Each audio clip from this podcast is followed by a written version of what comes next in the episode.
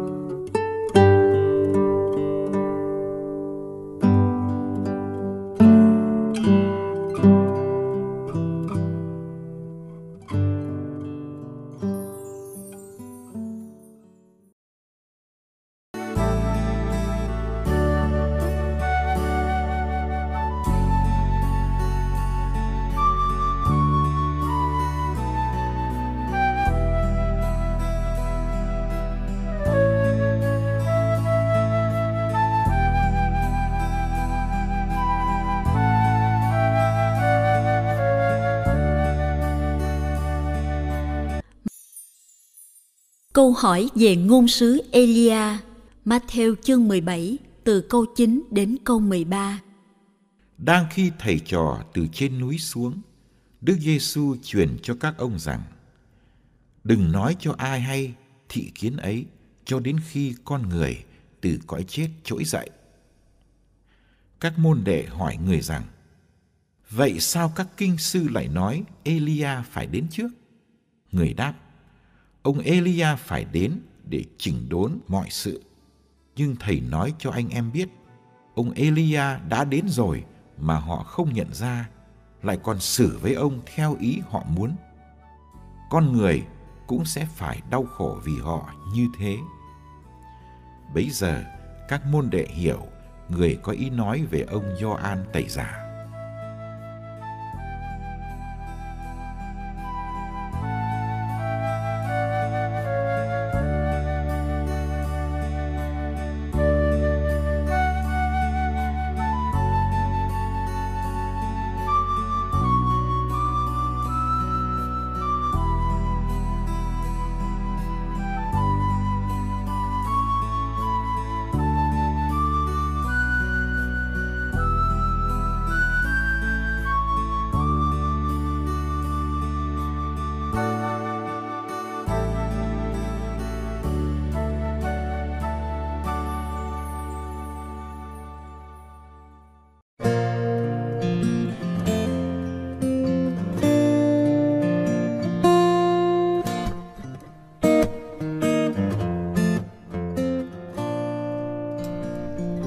Các nhà thông luật dựa trên ngôn sứ Malachi nói rằng Elia phải đến trước để dọn đường cho Chúa, để đưa tâm hồn cha ông trở lại với con cháu và đưa tâm hồn con cháu trở lại với cha ông.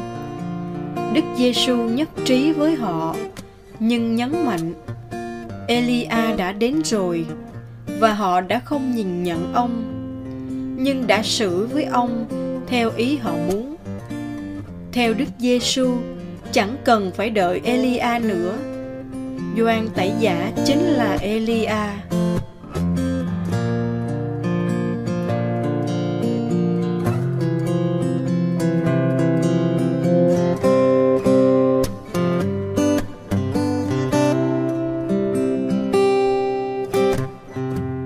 Gioan đã đến để chỉnh đốn mọi sự đời ông đã là một tiếng kêu to trong hoang địa. Ông mời mọi người sinh hoa trái, diễn tả lòng sám hối ân năn. Dân chúng đã đổ xô đến với ông như đến với một ngôn sứ để thú tội và nhận phép rửa của ông ở sông Jordan. Ông trở nên nổi tiếng đến độ có người tưởng ông là đấng Messiah Doan đã không bao giờ nhận mình là đấng cứu thế. Ông chỉ xin được cúi xuống cỡ dây dày cho đấng đến sau ông, nhưng cao trọng hơn ông. kết cục của đời ông là bị cầm tù và sau đó là một cái chết bi đát và đột ngột đầu ông rơi dưới tay của Herode, người vừa sợ vừa kính nể ông.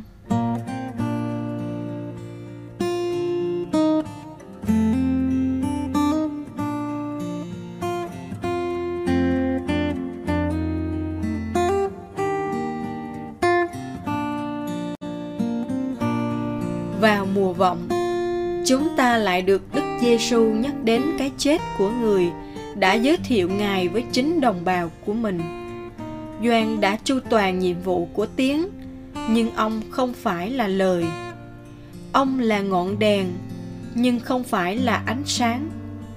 Bạo quyền có thể làm cho tiếng phải im, ngọn đèn phải tắt, nhưng lời chứng của Doan thì vẫn còn mãi trong lịch sử cứu độ. Ông đã sống một đời sống tuyệt vời, hoàn toàn xóa mình nên nhân loại hôm nay qua ông có thể tin vào Đức Giêsu.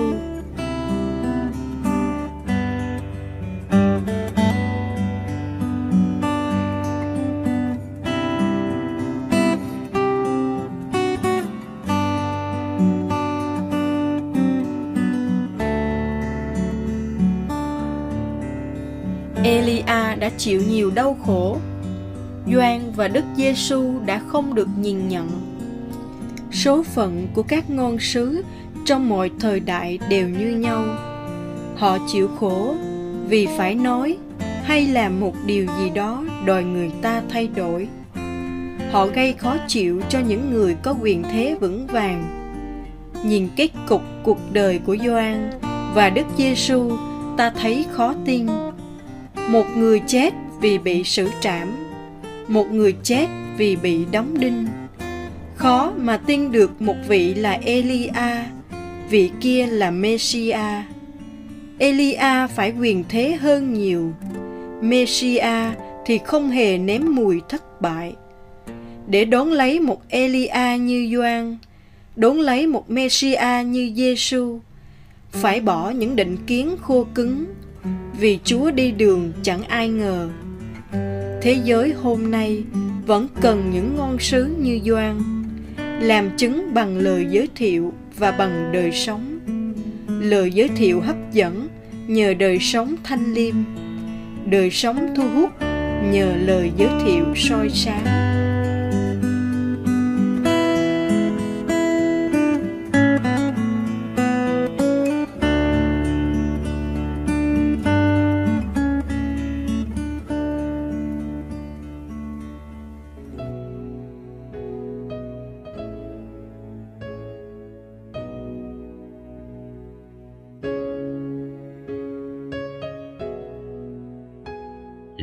Chúa Giêsu, xin cho con dám hành động theo những đòi hỏi khắt khe nhất của Chúa.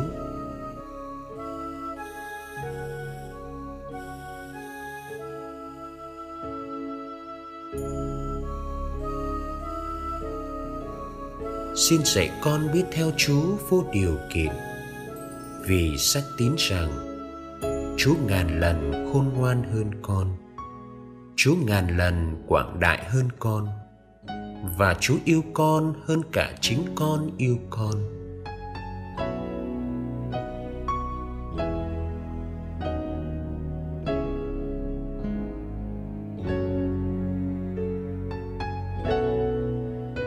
Lạy Chúa Giêsu trên thập giá, xin cho con dám liều theo Chúa mà không tính toán thiệt hơn anh hùng vượt trên mọi nỗi sợ, can đảm lướt thắng sự yếu đuối của quả tim và ném mình trọn vẹn cho sự quan phòng của chúa.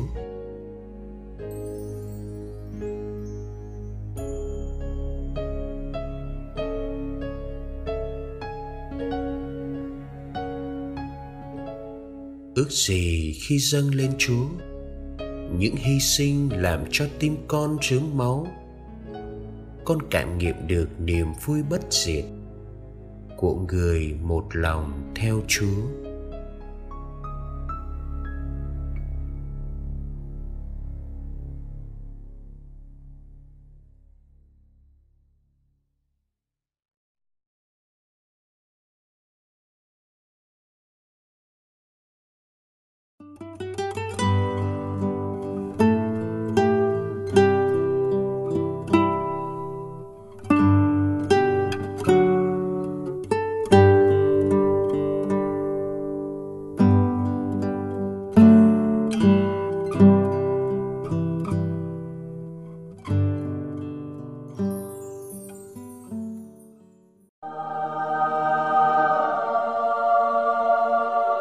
Hạnh các thánh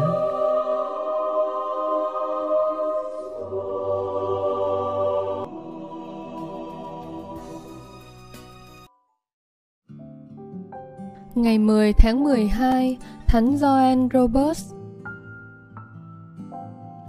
Thánh Gioan Roberts sinh năm 1577, mất năm 1610 tại xứ Wales. Mặc dù không phải là tín hữu công giáo, nhưng Gioan được một linh mục cao tuổi dạy dỗ. Vì thế, như Gioan bộc bạch sau này, Gioan đã luôn sống trong giáo hội công giáo. Joan Robert chẳng mất nhiều thời giờ để học và được chịu chức linh mục. Joan tới ghi tên tại một trường đại học của Anh tại Tây Ban Nha và trở thành tu sĩ dòng biển Đức năm 1599, rồi tập sinh dòng biển Đức tại tu viện Thánh Martin năm 1600 và được chịu chức tại đây. Ba năm sau đó, ước mơ muốn trở về Anh quốc của cha Gioan đã biến thành sự thực Cha Joanne Roberts và một tu sĩ khác đã được phép về lại quê hương. Cả hai đều biết những đau khổ đang chờ mình phía trước. Thực sự, họ đã không phải chờ lâu. Họ tiến vào nước Anh với chiếc nón màu mận chín và thanh gươm đeo bên mình. Tuy vậy, cả hai đã sớm bị phát hiện là linh mục và lập tức bị đuổi ra khỏi đất nước. Cha Joan Roberts trở lại London lần nữa vào năm 1603 để giúp hàng ngàn người mắc bệnh dịch tả. Cha Joan đã làm việc đêm ngày và đã giữ đức tin luôn ngời sáng trong suốt thời các Kitô hữu bị bắt hại cách tàn nhẫn. Nhiều lần cha Joanne Roberts cũng bị bắt, bị bỏ tù và bị trục xuất. Tuy nhiên, cha luôn quay trở về nước Anh. Cha Joanne Roberts còn lập nhà tạm dành cho các tu sĩ dòng biển Đức người Anh bị lưu đày, sau trở thành tu viện Thánh Gregory tại nước Pháp. Lần cuối cùng ngày 2 tháng 12 năm 1610, cha Gioan bị bắt giữ, lúc ấy cha vừa dâng xong thánh lễ. Lần này thì không thoát nổi. Khi được hỏi, cha đã thừa nhận mình là tu sĩ và là linh mục. Cha Joan Roberts giải thích rằng cha tới Anh Quốc là vì ơn cứu độ của dân chúng. Nếu sống lâu hơn, cha Joan Roberts nói, tôi sẽ tiếp tục làm những gì tôi đang làm. Và khi từ chối không chịu ký vào bản lời thề tối cao, cha Joen đã bị lên án tử. Trong đêm, trước lúc bị treo cổ, một phụ nữ Tây Ban Nha tốt bụng đã xếp đặt để người ta đem cha đến làm bạn với 18 tù nhân khác họ cũng đang phải chịu đau khổ vì đức tin công giáo. Trong suốt buổi ăn tối với nhau, Thánh Gioan rất vui vẻ. Sau đó, Thánh Nhân nghĩ rằng có lẽ không nên gây quá nhiều trò vui nhộn nữa. Và Thánh Nhân đã hỏi cô phục vụ mình Cô có nghĩ là tôi đang làm gương xấu bằng niềm vui của tôi không? Cô phục vụ trả lời Cha không thể làm điều gì tốt hơn là cho mọi người nhận thấy lòng can đảm, vui tươi khi cha sắp được phúc tự đạo vì Chúa Kitô.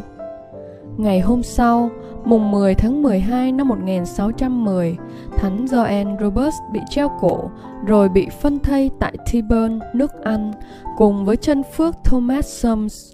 Thánh tích được đưa về tu viện Thánh Gregory ở nước Pháp. Thánh tích bị thất lạc trong thời cách mạng Pháp và chỉ còn lại hai ngón tay của thánh nhân được cất giữ tại hai tu viện Dalside và Eddington. Cha Joanne Roberts, được Đức Giáo hoàng Pius XI tôn phong chân phước tử đạo năm 1929.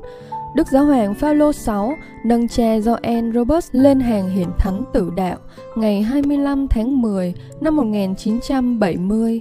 Cha Joanne Roberts là một trong số 40 vị tử đạo của Anh quốc và xứ Wales. Các vị truyền giáo cần những lời cầu nguyện của chúng ta để có thể thực hiện được nhiều hy sinh. Chúng ta hãy nài xin Thánh Gioan Roberts giúp chúng ta hiểu được vai trò quan trọng mà các nhà truyền giáo đã làm cho giáo hội của Chúa Kitô.